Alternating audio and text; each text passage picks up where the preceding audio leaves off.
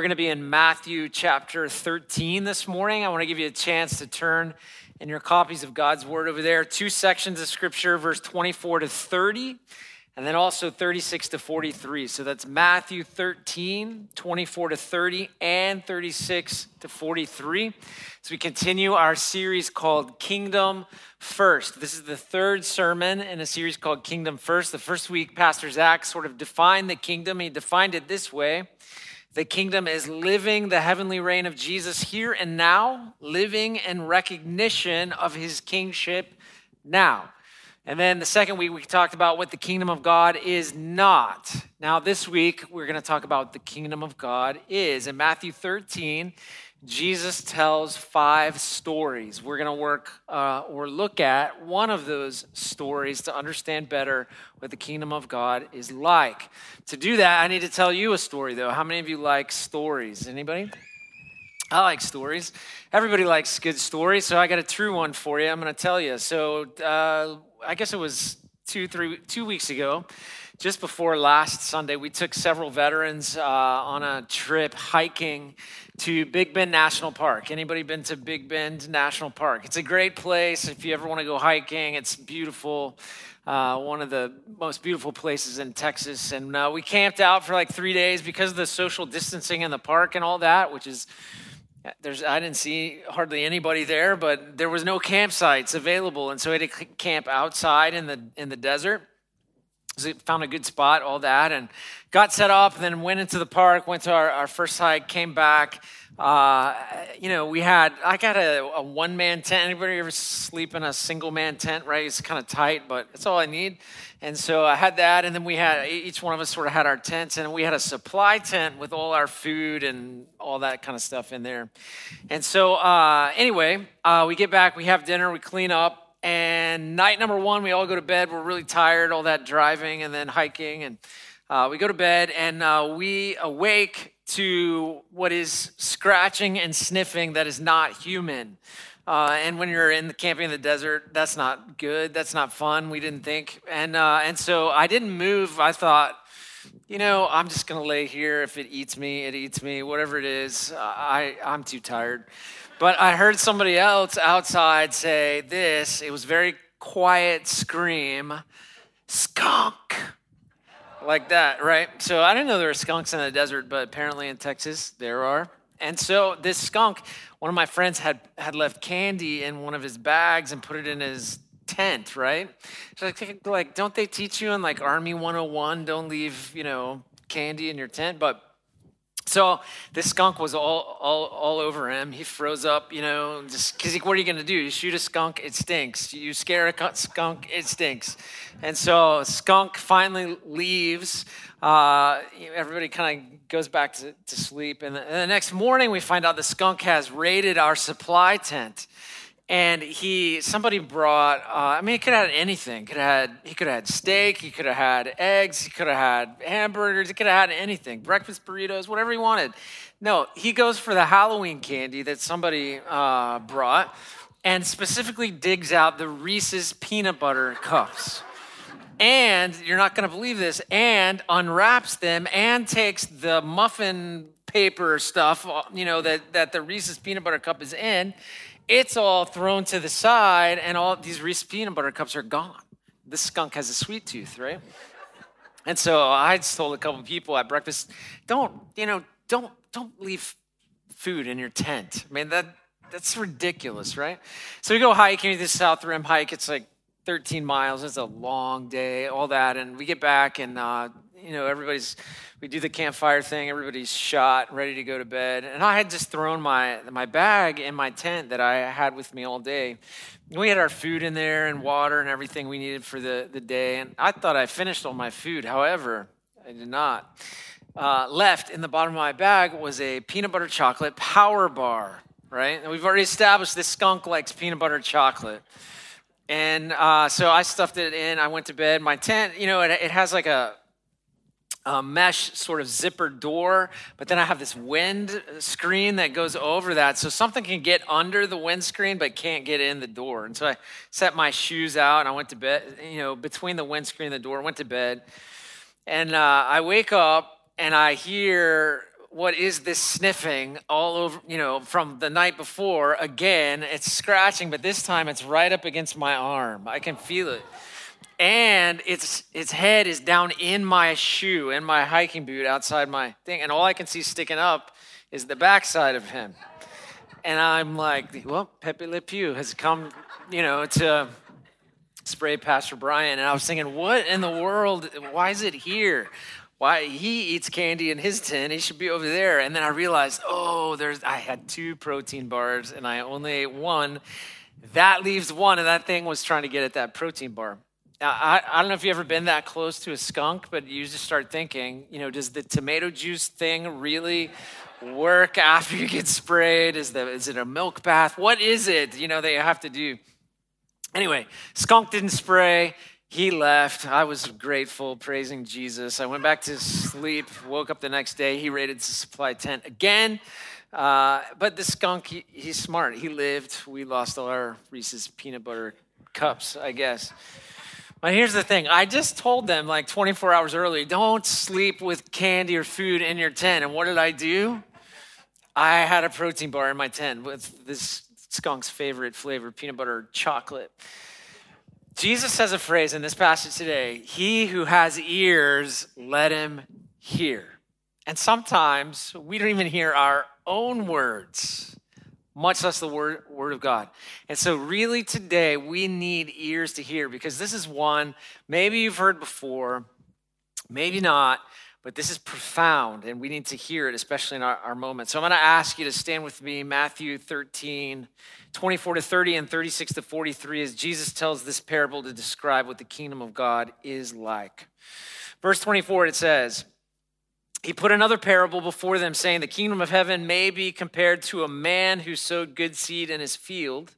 But while his men were sleeping, his enemy came and sowed weeds among the wheat and went away. So when the plants came up and bore grain, then the weeds appeared also. The servants of the master of the house came and said to him, Master, did you not sow good seed in your field? How then does it have weeds? He said to them, An enemy has done this. So the servants said to him, Then do you want us to gather them? But he said, No, lest in gathering the weeds you root up the wheat along with them. Let both grow together until the harvest. And at the harvest time, I will tell the reapers, Gather the weeds first and bind them in bundles to be burned, but gather the wheat into my barn. And then verse 36. Then he left the crowds and went into the house, and his disciples came to him, saying, Explain to us the parable of the weeds of the field. He answered, The one who sows the good seed is the Son of Man. The field is the world, and the good seed is the sons of the kingdom. The weeds are the son of the evil one, and the enemy who sowed them is the devil. The harvest is the close of the age, and the reapers are the angels. Just as the weeds are gathered and burned with fire, so it will be at the close of the age. The Son of Man will send his angels, and they will gather out of his kingdom all causes of sin and all lawbreakers and throw them into the fiery furnace. In that place, there will be weeping and gnashing of teeth. Then the righteous will shine like the sun in the kingdom of their Father. He who has ears, let him hear. You could be seated. Now, understanding this parable, you have to understand two things. First, Jesus is a rabbi. Rabbis often share or teach in parables. Parables are a story from the culture that everybody would understand that illustrates something else, in this case, the kingdom of God. The second thing you have to understand in this day, in the first century Galilee and Jerusalem, Jesus is a very polarizing figure. Either you're beginning to believe that Jesus is the Son of God, the Messiah, you've seen the miracles, you hear the teaching, you see the crowds, and you're drawn to him, or you're rejecting him as an insurrectionist, a false teacher, a wannabe Messiah very polarizing. So he's saying things in that day like, because I'm here, the kingdom of heaven is at hand.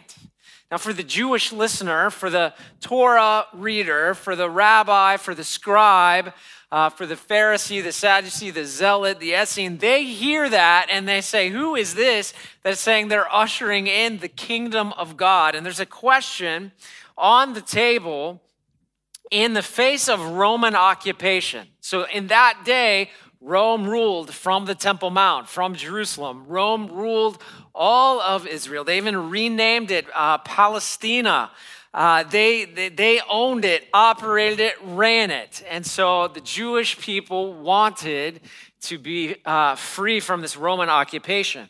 And so they're hearing him say, The kingdom of heaven is at hand. And they're asking over and over again questions like this If the kingdom of heaven has arrived, why has it not triumphed more overtly and visibly? In other words, if it's if you're ushering in the kingdom of heaven, go ahead and overthrow Caesar. Go ahead and overthrow Pontius Pilate. Go ahead and take down Herod, who's playing politics between the Jews and the Romans. Usher in the kingdom. If you're really going to usher in the kingdom, go rule from the Temple Mount. If you're really the Messiah, why are you so polarizing among the Jews? Why is it that more Jews aren't unified in their thinking about you? And this is the stage that Jewish, that Jesus is uh, upon or in in the world when he teaches these five parables in Matthew chapter 13 and when he describes the kingdom of God as a field of wheat and weeds.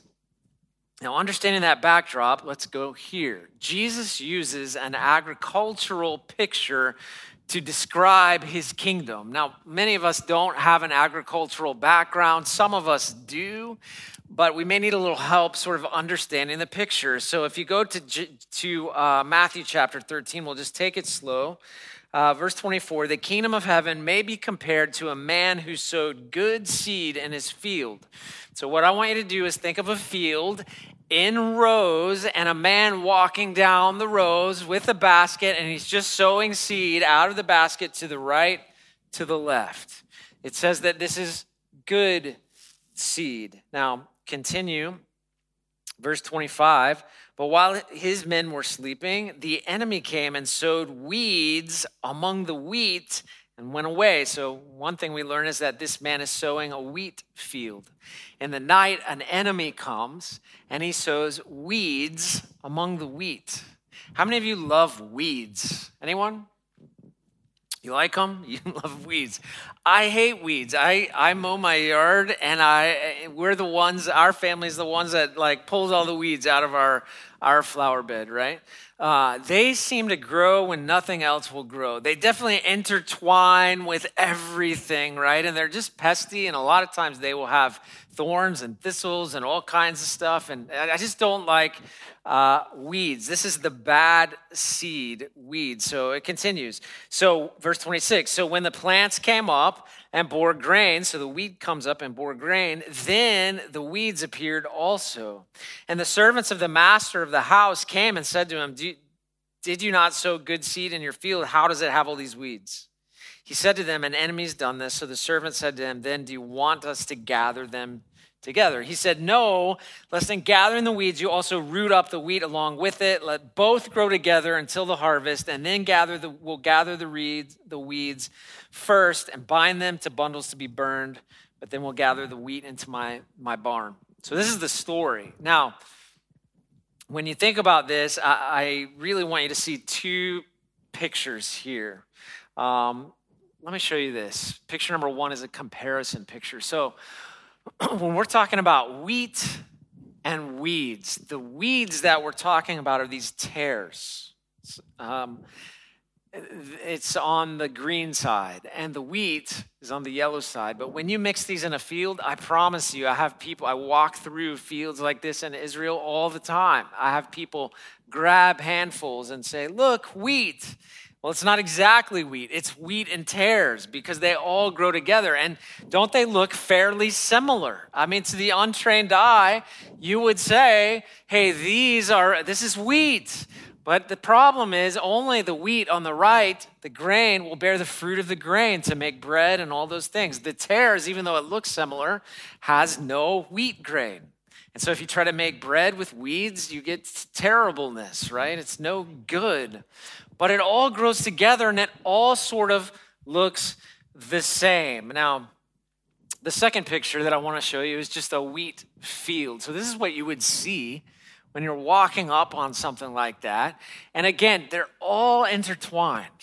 I mean, eh, they, they all sort of look the same, but they're all intertwined. Now, it's interesting to me that Jesus chooses to tell a story about what the kingdom of God is like. And he says, we got, we got weeds and we got wheat, and yet they all grow together and they're interconnected. And I allow them to grow up together until, uh, until the reapers come and reap the field because I don't want tearing one of them out to ruin the, the other one. Now, uh, you know, people hear this story and they go on. Later in verse 36, the disciples gather in the house. And, you know, rabbis have a tendency to do this. They'll tell a parable and then they'll leave their disciples sitting in it. And so it, they're mulling it. They must be asking each other, like, what does that mean? Until we get to verse 36. And now they've got Jesus in a house. His disciples came to him and said, Explain to us the parable of the weeds of the field. We need to know what that means. Jesus explains it this way, he interprets it. And this is, they get special revelation in this moment. The rabbi interpreting the parable, the Messiah interpreting the parable, but you also have access to it today through the Word of God. Here's what he says uh, The one who sows the good seed is the Son of Man. So the Son of Man is Jesus himself. So he's saying that sower who's tossing good seed to the right and to the left in the field, this is Jesus. This is the the Messiah, the Son of Man. It goes on to say uh, this the field is the world. So the field is a picture of the entire world, it's every generation, every nation. So you have the sower, Jesus, walking through the field, the world sowing uh, good seed. He's, he, it says, it goes on to say uh, this the field is the world, and the good seed is the sons of the kingdom. Now, when it says sons of the kingdom, sonship or daughterhood, it echoes or it, it, it delineates belonging. He's saying, These belong to me. These are sons of the kingdom. These are daughters of the kingdom. So the good seed is uh, the daughters or sons of the kingdom. It goes on to say this the weeds are the sons of the evil one. So those weeds that grow up, they are actually, they belong to the evil one and the enemy who sowed them is the devil. So he's very clear. This isn't just a competitive farmer, but this is an enemy, and it is one particular enemy, the devil. It's Satan, it's Lucifer. He is sowing in the world bad seed. Now it continues, if you just follow the passage of scripture. Uh, the harvest is the close of the age. So Jesus is saying at, at the time of the harvest of this field, there will be a final judgment, a separating of the wheat and the weeds. And it says there are two fates. The weeds will be pulled up, bundled up, and burned. And Jesus, if you look at that passage of scripture in the interpretation, he gives that burning description and locale. So he says, weeping and gnashing of teeth. He attributes it to or akins it to a fiery furnace. When they heard that, they would think the language of Shadrach, Meshach, and Abednego from their Bible, and they would recognize that we're talking about something that's horrendous, that's meant to be destructive. Now, again, if you remember the story of Shadrach, Meshach, and Abednego, they were delivered by the grace of God. Uh, and you need to hold on to that as we as we move forward here. But the, the, the weeds, they have a fate, and it's a location where there is weeping and gnashing of teeth. It's like a fiery uh, furnace. Now, it also says, uh, when that separation takes place, then the righteous will shine like the sun in the kingdom of their Father. They belong to God the Father because of Jesus. And their fate is completely different. They're, they're not only walking in the kingdom now because the, the, the field is the world and the kingdom is expanding in the world, but they're going to walk in the kingdom uh, for eternity. And then Jesus simply says, He who has ears to hear, let him hear. Now, people, when they heard Jesus talk about things like this or teach like this, even the disciples themselves, and we can see examples of it in the scripture. People are asking three questions. In the first century, in Galilee and Jerusalem and all around, as they're, as they're contemplating who Jesus is, they're asking three questions. And it's the same three questions that people often ask today. Here's the first question Okay, so if you are, if you're that good sower, and you're sowing all this good seed, and yeah, the, the, the bad seed and the good seed are sort of growing up together, and you control the reapers, you tell them what to do. Why don't you just have them pull all the weeds now and end it all? Why don't you make it stop? Why don't you end it all now? Make the harvest happen now. Pull up the weeds. In other words, the Ro- in their view, the Romans are the weeds. Get the Romans out of here. Pull up the weeds. Let us rule. You know, why would you make this, why would you prolong this and make this happen? People say this stuff like this just, just these days. In the middle of a, a pandemic, you know, where maybe you say to yourself, well, I'm, I mean, I'm good. I, I, I place my trust in Christ and I, I'm confident and I have hope and all those things. But not everybody in the world does. Have you noticed that? The field is the world. Not everybody in the world has hope around this pandemic. A lot of people are asking a lot of questions. A lot of people are exhibiting a lot of fear. And even uh, Christian people, church people, religious people are saying things like, why does this have to happen? Why doesn't he end it all now? Or even around the confusion related to, to politics in this moment. People on one side or the other, church people are saying, hey, why, did, why, why doesn't Jesus just come back? There's a guy uh, across the street from me. He's got a sign in his yard that says Jesus 2020. That's really what he's saying. Like, hey, why doesn't it all end just now? Why don't we pull up the weeds? Why don't we make it stop? I mean, if you're the, the good sower, if you control the reapers, you can end it whenever you want. Why is it not ending? Make the harvest happen now. Why doesn't it? Why doesn't it? Well, Second Peter chapter 3, verse 9, Peter answers this question. He says, The Lord is not slow to fulfill his promise, as some count slowness, but is patient toward you, not wishing that any should perish, but that all should reach repentance. Now, here's the thing you, you, uh, you live in this world where wheat and weeds are all grown together and they all kind of look the same. Sometimes it's hard to tell.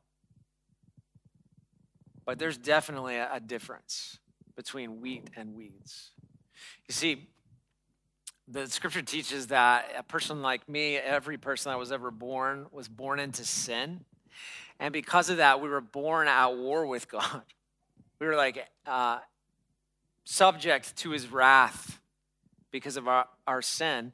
But be, Jesus, the sower that we're talking about here, Jesus has the ability, he's the only one that has the ability to take a weed like me and change my identity into wheat in the middle of, of all of this. He can take someone who's not bearing fruit, who's just full of sin, not bearing fruit, and, and, and, and, and his work on the cross, his death, his resurrection, he appeases the wrath of God. He brings justice. He clothes me in righteousness. The, the, the scripture will use things, words like being born again, given a new identity. In this parable, would be changing from weed to wheat. And another one would be changing from a goat to a sheep, right? It, he changes our identity when we trust him. And this is the good, the good news of all of this, but he's letting it linger. It seems slow. Why does he not just pull up the weeds now? Why do they have to stay all together? Well, it's because of his grace, because he is patient toward us, not wishing that any should perish, but that all should reach repentance. That's the heart of God. That's one reason why Jesus came. Here's the second question people are asking then, they're also asking it now. Why doesn't his kingdom appear more prominent and powerful? I mean, if if you know, if he is this Messiah ushering in the kingdom, why doesn't it appear more prominent and powerful? If we're living the heavenly reign of Jesus now, why is it not more obvious? You know, people were looking at Jesus then and they're like, yeah, you, you've done miracles and all that, but still, Caesar rules from Rome, Pontius Pilate rules from the Temple Mount, Herod's playing his games. You got 12 guys following you around with an occasional crowd. What? If you're saying the kingdom of heaven is at hand, why isn't it more prominent? Why isn't it more visible? Uh, overtake Rome, do something.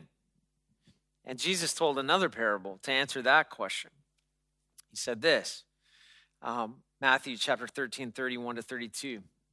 He put another parable before them, saying, The kingdom of heaven is like a grain of mustard seed that a man took and sowed in his field.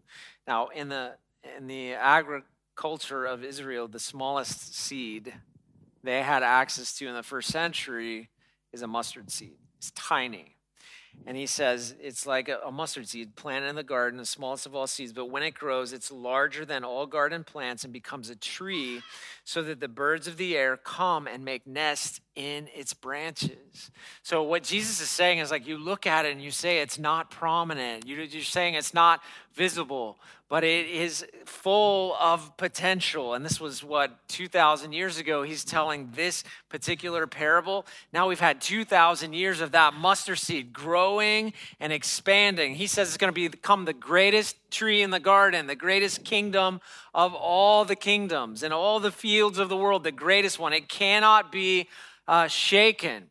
And you, maybe you think to yourself in this moment, like, okay, or maybe your friends do at work in your neighborhood, whatever. Okay, if, if God is so good, if He's so powerful, why didn't He just end this thing? Why doesn't He end this pandemic? Show us how miraculously powerful He is. Give us, give us, uh, give us something to believe. People say. Jesus says, it's going to grow from very small to very big and very powerful. So we're looking for the wrong thing. We're looking, we're hoping, we're looking for like this genie in the bottle moment to say, hey, there, there's the kingdom of God. But I'd ask you to take a step back. And I, I would ask you to look at how the kingdom of God is expanding in the world today. First of all, this is an, an anecdotal thing, but it, but it adds to the story. You know, this year we, we did not meet in person as a church from March to May. Then we met four weeks in June, and we closed down all of July and then started again. We're meeting online. Me, the camera, you out there somewhere. Do you know we've baptized more people this year than we did last year, meeting all together thus far? That's the kingdom of God expanding right? But that's anecdotal compared to what's happening in the world today. Do you understand? Do you know? You might think to yourself, well, America is it's so it's what's happening here. We don't know. Well, forget America for just a second. Think about the, the expanding church in Iran and China. Where persecution is taking place, but the church is expanding faster than you can imagine. The kingdom of God is expanding house to house, village to village, person to person by the hundreds of thousands millions possibly in ways that you can't imagine. Why is that? Well, if you study history, you'll find out that the, the, the center of the movement of Christ began in the East. Do you know where? It's like a trick question. Jerusalem then Judea and Samaria, the outermost parts of the earth. And it moved all the way west. It was once in Europe. Then it was once in the United States. You know the center of the, uh, the, the expanding kingdom has moved off of the United States now? It's moved east again. It's expanding more quickly in the east than it is in the west. And we think, what is God happening? Why, why is, I, I, I tell you, you need to look for the God moments every day. As much as you are watching the news, and as much as you are looking at social media, spend more time looking for the God moments. Every Tuesday at 8:30, I gather our team and I say, "Hey, what are the God moments this week? The way the kingdom of God has been expanding, where the king has been moving, and that it's unmistakably him. Like you know that's Jesus, and we tell stories. Why to encourage each other so that we we can see like this is amazing what God is doing. I don't want you to miss it.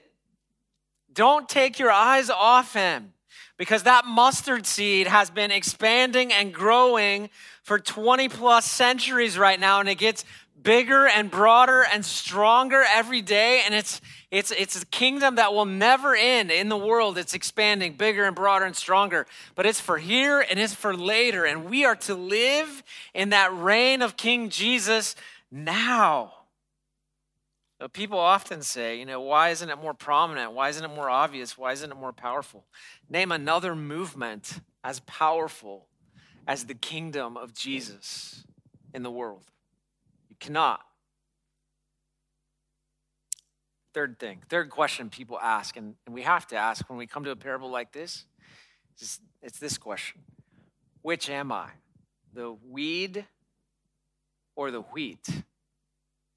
The weed or the wheat?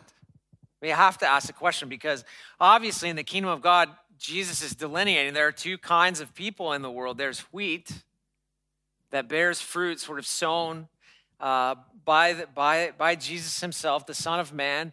They are sons of the kingdom, and there is weeds, sons of the enemy, sons of the evil one that bear no fruit. How do you tell? How do you know? How do you know if you're a wheat or a weed? How do you tell the difference? And it's a, it's a simple test. It's fruit. Fruit is the test.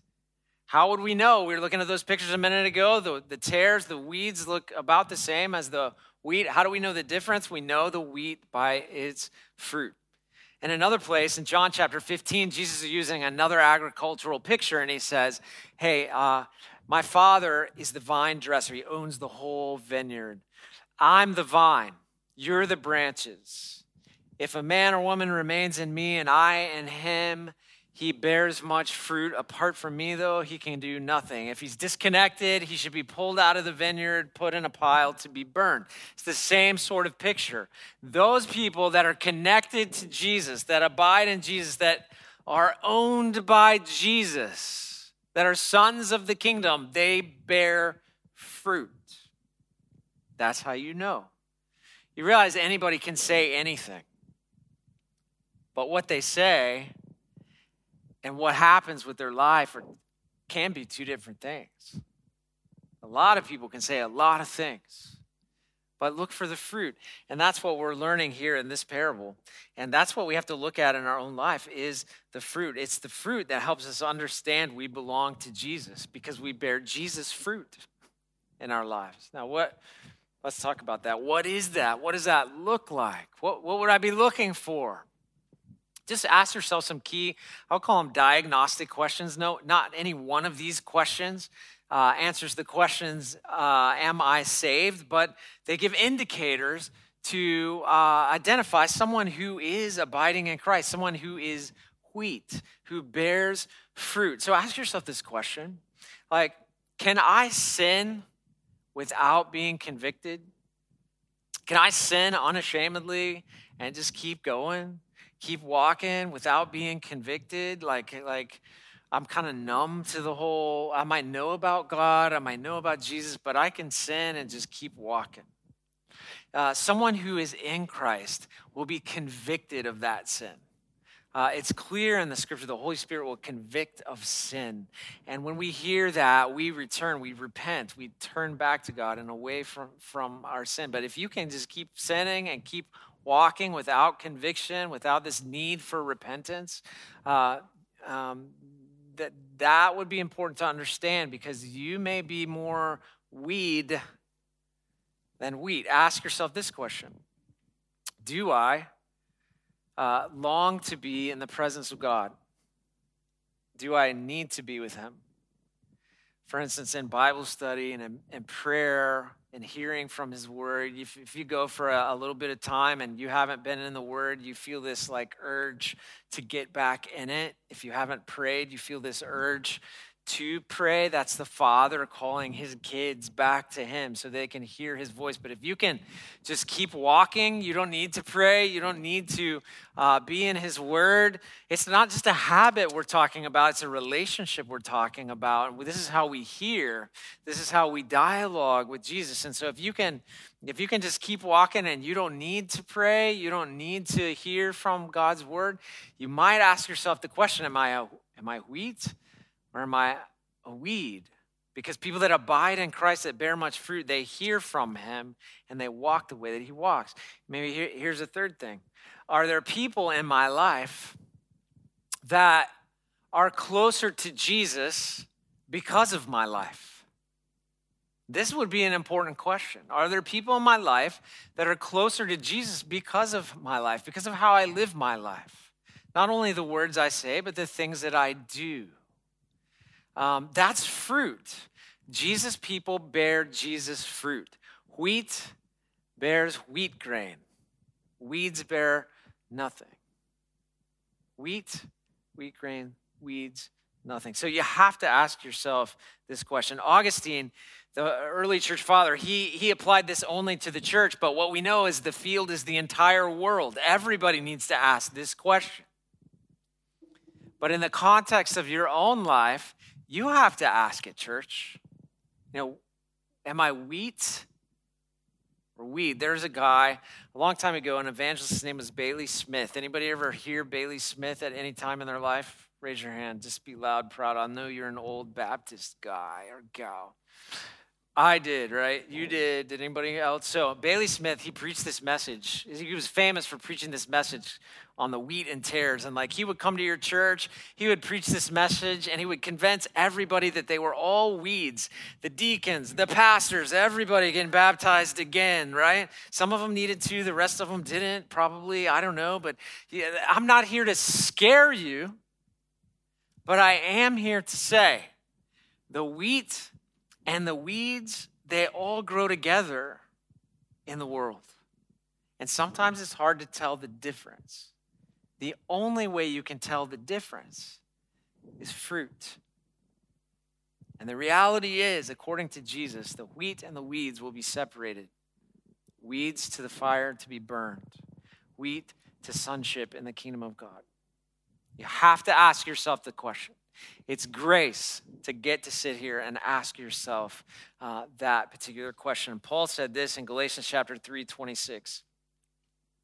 People that belong to Jesus, this is this is this is you. For in Christ Jesus, you are all sons of God through faith. Okay, so you become a son of God only through Jesus. That's clear in the, in the Word of God. And you only come through Jesus by faith. And this is the kind of faith that your feet follow. Do you know what I mean by that? Like, it's one, one thing to say, I have faith in Jesus, but not walk with him. It's another thing to say, I have faith in Jesus and walk with him and bear fruit. That's the, you can say, I have faith in Jesus, and your feet don't follow. And I would say to you, you don't have faith in Jesus. That's the difference between wheat and weeds, disciples and consumers. In our culture, if Jesus was telling this parable, it'd probably be less wheat and weeds and more uh, disciple and consumeristic Christian. two different kinds if he was speaking to the church. Disciple, one who follows him, hears and obeys feet follow. Consumeristic Christian, growing up with the disciples, all that kind of stuff, but bears no fruit. How do you know if that's you? Um, look at the fruit. Ask yourself those questions. Right? I want to close in prayer. I'm going to ask you to bow your head and close your eyes, and, and we're going to let, not let, but get out of the way and allow the Holy Spirit to guide us to guide you. And I think this is an important moment. When you understand the kingdom of God is like that field, and that people are wheat and weeds. Ask first this question. Ask the Holy Spirit to reveal to you. Ask Jesus to reveal to you. Am I wheat bearing fruit, or am I a weed bearing no fruit but just growing up with the wheat? Ask Him that.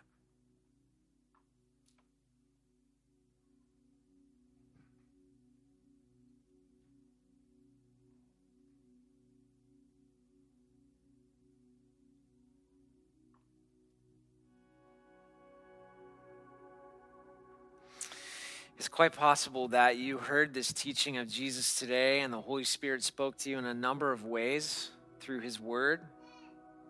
But possibly you realize today, like I am, I'm more like a weed than I am wheat. And like I said, the good news is the grace of Jesus that says, hey, I can turn you from being a weed into being a, a fruit bearing wheat. He gives you a new identity, but he says this that you got to follow him in faith, that you confess with your mouth that Jesus is Lord and believe in your heart God raised him from the dead. You're saved and you walk with him. You hear and obey all of your days. You're not perfect, but you walk in his grace and you follow in his footsteps. Here's what I'd like for you to do. We're going to have two ways to respond this morning. The first is this if, as you prayed and heard the teaching, you realized in this passage of Scripture, I am like the weed, bearing no fruit. And I need to be changed. I need transformation. Uh, you at home, just raise your hand right where you are. You here in the room, just raise your hand right where we are. We're going to pray over you.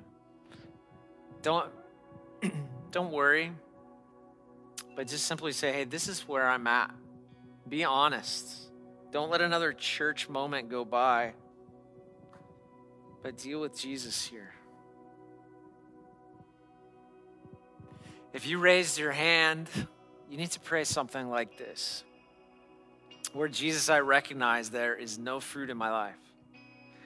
I know the answers maybe, but I don't have fruit. And so I, I pray, Lord Jesus, would you invade my life?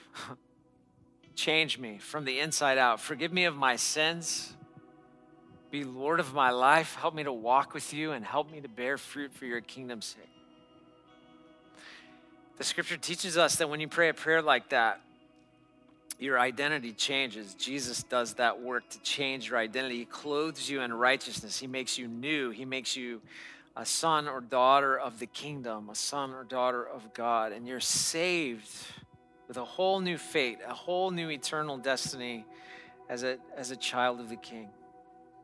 And maybe that's you today. Maybe, maybe you just simply need Jesus to change you.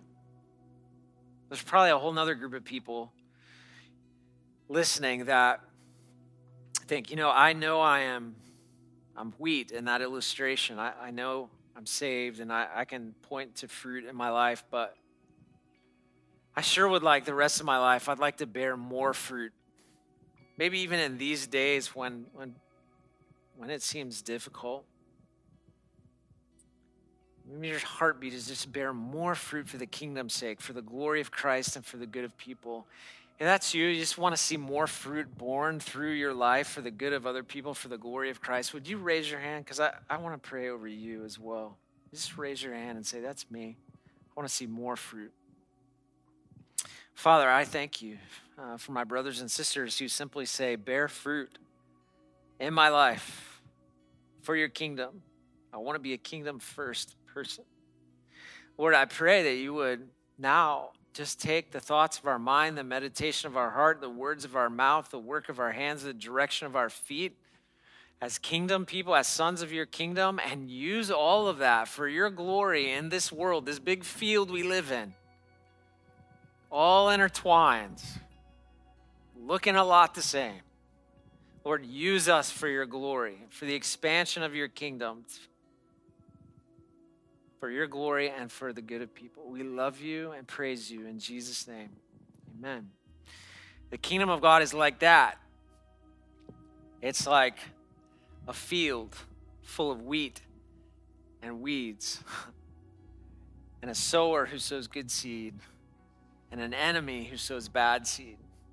And the hope of the gospel is transformation and the expansion of the kingdom. That's what the kingdom of God is like. Let's sing together.